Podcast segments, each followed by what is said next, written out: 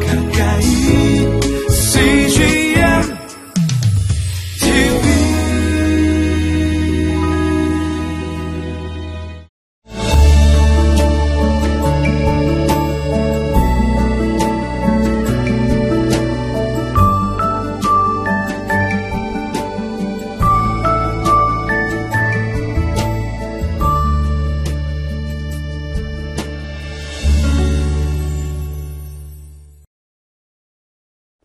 시편 46편에서 시편 기자는 하나님은 우리의 피난처시요 힘이시요 환난 날에 만날 큰 도움이시라 이렇게 고백하고 있습니다.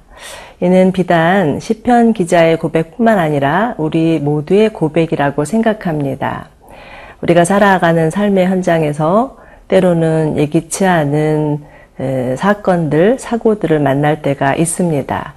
어, 너무나 버겁고 힘든 일들을 감당해야 할 때 많은 어려움이 있죠. 그렇지만 하나님은 변함없이 우리를 지키시고 돌보시는 분이십니다. 오늘 하루도 살아갈 때 하나님만을 믿는 믿음으로 사는 저희 모두 되기를 소망합니다.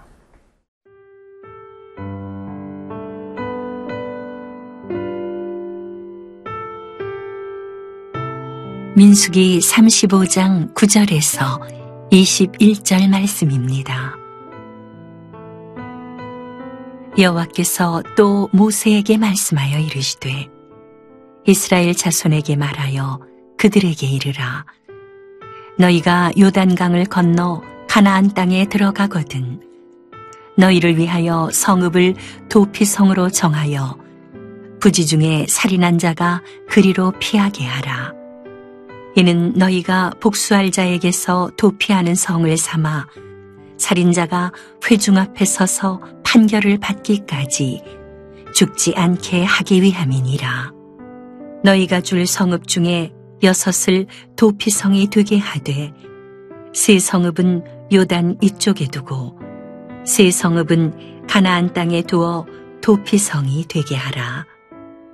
이 여섯 성읍은 이스라엘 자손과 타국인과 이스라엘 중에 거류하는 자의 도피성이 되리니 부지 중에 살인한 모든 자가 그리로 도피할 수 있으리라. 만일 철연장으로 사람을 쳐 죽이면 그는 살인자니 그 살인자를 반드시 죽일 것이요. 만일 사람을 죽일 만한 돌을 손에 들고 사람을 쳐 죽이면 이는 살인한 자니 그 살인자는 반드시 죽일 것이요. 만일 사람을 죽일 만한 나무 연장을 손에 들고 사람을 쳐 죽이면 그는 살인한 자니 그 살인자는 반드시 죽일 것이니라. 피를 보복하는 자는 그 살인한 자를 자신이 죽일 것이니 그를 만나면 죽일 것이요.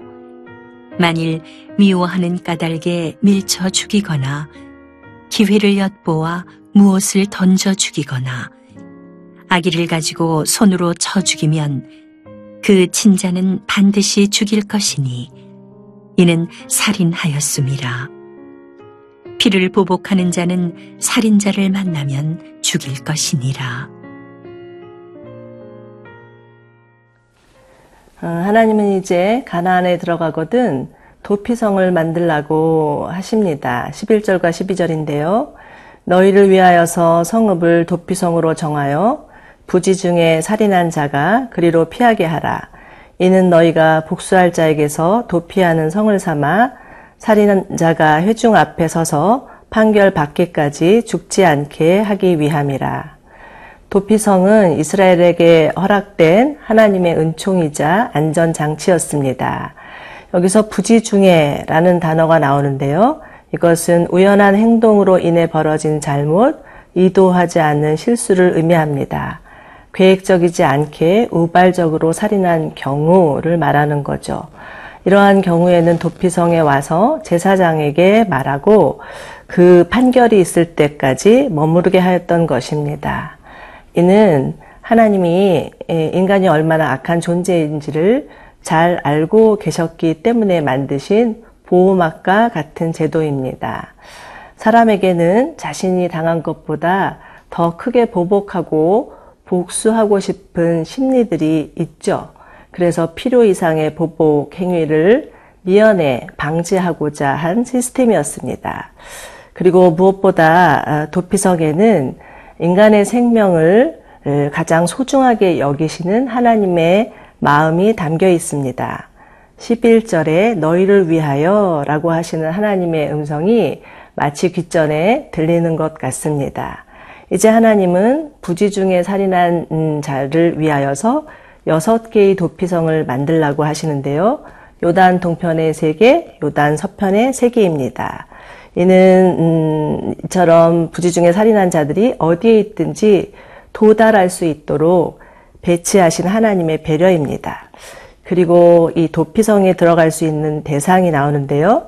어, 이스라엘 자손이든 타국인이든 거류민이든 누구든지 들어갈 수 있었습니다. 국적, 출신, 비자 상관없이 누구에게나 허락된 혜택이었습니다.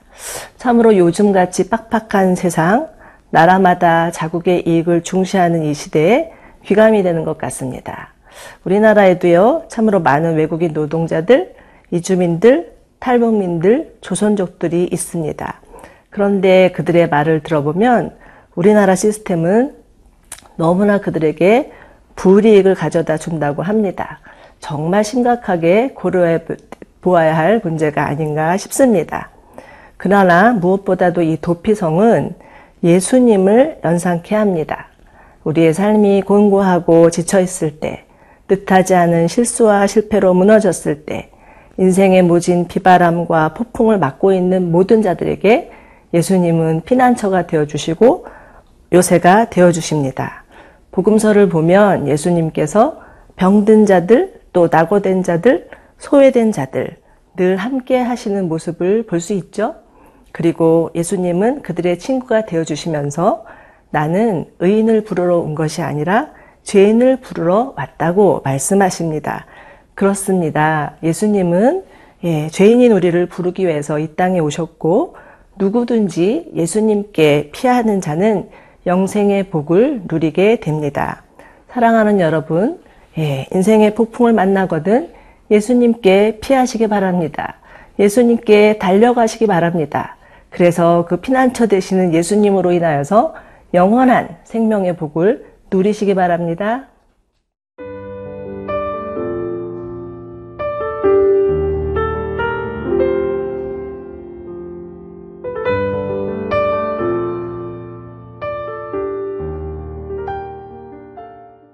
이제 16절부터 21절까지는 의도적으로 사람을 죽인 경우들이 열거되고 있습니다. 사람을 죽일 만한 철 연장으로, 돌로, 나무 연장으로 죽인 경우, 그리고 미워하는 마음을 밀쳐 죽인 경우, 아기를 품고 죽인 경우들입니다. 그런데 살인의 양상은 다르더라도 공통점이 있다면 이는 모두 고의적이라는 데 있습니다. 하나님은 악한 동기를 가지고 사람을 해쳤다면 반드시 죄값을 치러야 한다고 하십니다. 19절에서 21절입니다. 피를 보복하는 자는 그 살인하는 자를 자신이 죽일 것이니 그를 만나면 죽일 것이요. 만일 미워하는 까닭에 밀쳐 죽이거나 기회를 엿보아 무엇을 던져 죽이거나 아기를 가지고 손으로 쳐 죽이면 그 친자는 반드시 죽일 것이니 이는 살인하였음이라. 피를 보복하는 자는 살인자를 만나면 죽일 것이니라. 하나님은 사랑의 하나님이시자 동시에 공의의 하나님입니다. 그런데 이 하나님의 사랑과 공의는 마치 동전의 양면과도 같습니다. 사랑의 하나님이라면 악을 가만히 내두고 계실 수 없죠. 마땅히 악에 대해서 진노하시고 그 악을 근절하셔야 합니다. 사랑의 하나님이라고 하면서 만약 죄에 빠져 있는 자를 그대로 방치하거나 그 악을 무시한다면 사랑의 하나님이실 수 없습니다. 사랑 없는 공의, 공의 없는 사랑 있을 수 없는 거죠. 이처럼 하나님의 사랑과 공의는 짝을 이루고 있습니다. 하나님의 진노를 인정하는 사람만이 하나님의 사랑을 제대로 이해할 수 있다고 보는 거죠. 그런데 오늘 말씀에서 하나님은 고의적으로 살인한 자를 처벌할 수 있는 자가 있다고 하십니다. 19절에 나오는 피를 보복하는 자인데요. 어, 히브리어로는 고엘입니다. 이 고엘이라는 단어는 가까운 친족이라는 뜻인데 에, 구약의 이스라엘 사회, 사회에서 여러 경우에 에, 사용되었습니다. 이런 거죠. 친척이 예, 가난해서 자신의 땅을 빼앗겼을 때, 아니면 종이 되어 버렸을 때, 또 아니면 억울한 일을 당했을 때, 대신 가까운 친척이 그 땅을 사서 되돌려주고, 값을 치러주고, 풀어주고, 원수를 갚아주는 것을 말합니다. 그런데 우리가 잘 아는 룻기에서 보아스가 나오죠. 보아스야말로 나오미와 룻의 고엘이었습니다.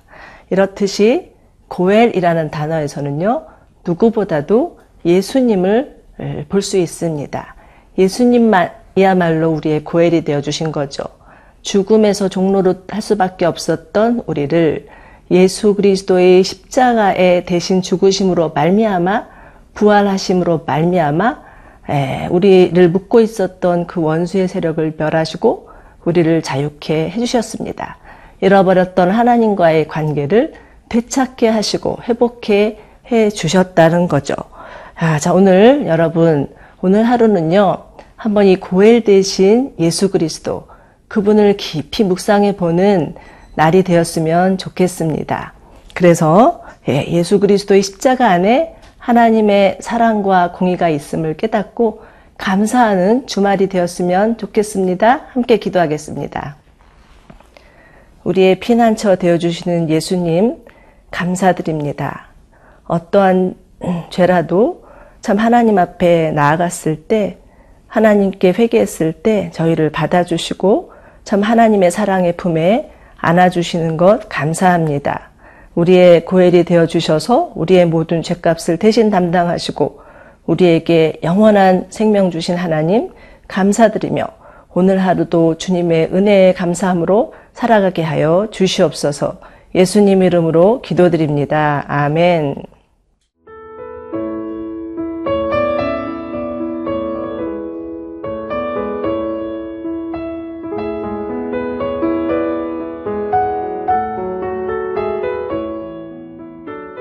프로그램은 시청자 여러분의 소중한 후원으로 제작됩니다.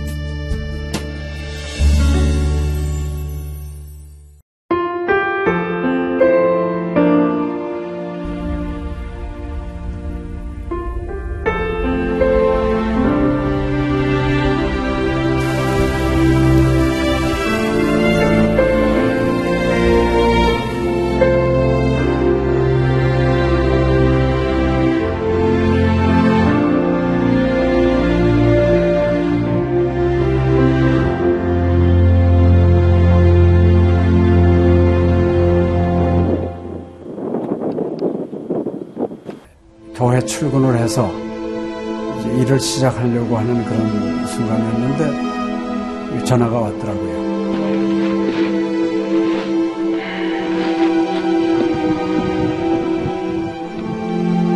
떨리는 음성으로 어, 우리 김성호 선교사가 그 지방 사역 나갔다가 전기 사고로 소천을 했습니다.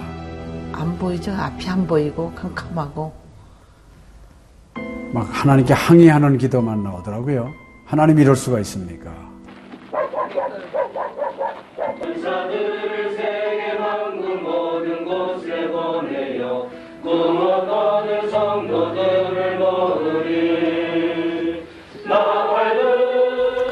성호야 미안하다 미안해 이렇게 그 생각밖에 없어요.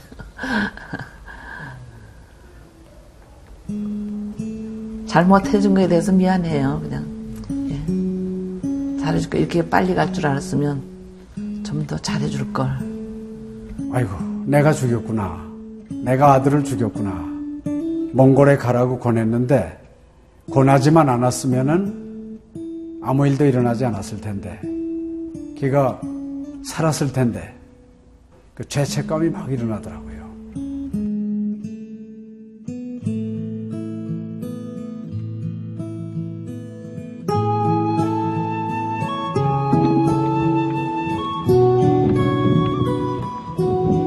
김성호 아들은 네, 네가 보낸 것이 아니라 내가 보냈다. 하나님께서 아들을 보내셨다고 하는 그런 음성으로 저에게 들려지는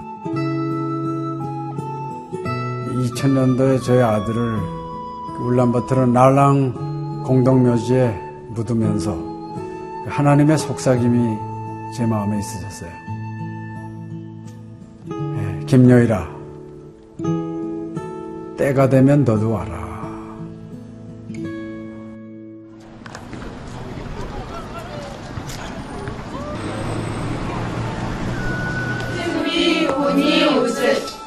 허연. 네, 이제는 여러분들은 새로운 시점을 해요.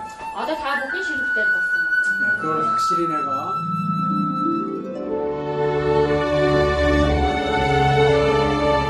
저희 아들 그 추모하는 에, 바로 이제 그 시기에 제가 그 CGN으로부터 연락을 받았다는 게 참 그냥 우연만은 아닌 것 같아요.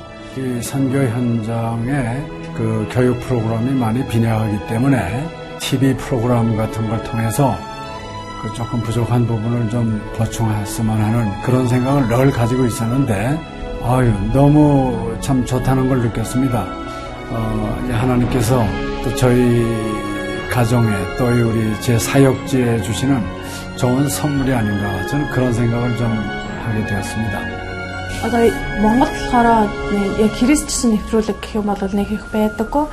М, Тэр ганцхан зөвлөг ганцхан байдаг болохоор тэр нь ч гэсэндээ сая христнийг ингээд сайн үзүүлч ч юм уу тэ христийг яг шууд ингээд амжуулах ямарч боломжгүй байдаг учраас ярьж сонсож чадахгүй гэсэн мэд хүмүүс англи сурангаа судаан сурж байгаа учраас а тэрийг бас сонсоод ингэж уншаад тэтгэл хийж байгаа даа талхал талхалтай нэт зүгээр ингээд нэвтрүүлэг гараагүй штэ тэгээд өхөө яа христчин бусад орнууд маань яаж мөргөл өрөвт юм өөр бас тхэн хүмүүс ямар хөө байдлаар хүлээж авд ийм хөө байдлуудыг хүлээж авдаг байгаа юм. Монгол ирсэн СЖН-д нэвтрүүлгийнхаа даа тэгээ баярлаа. Тэг үнхээр их баярлаа. Тэг амжилт хүсье аа. Амжилт.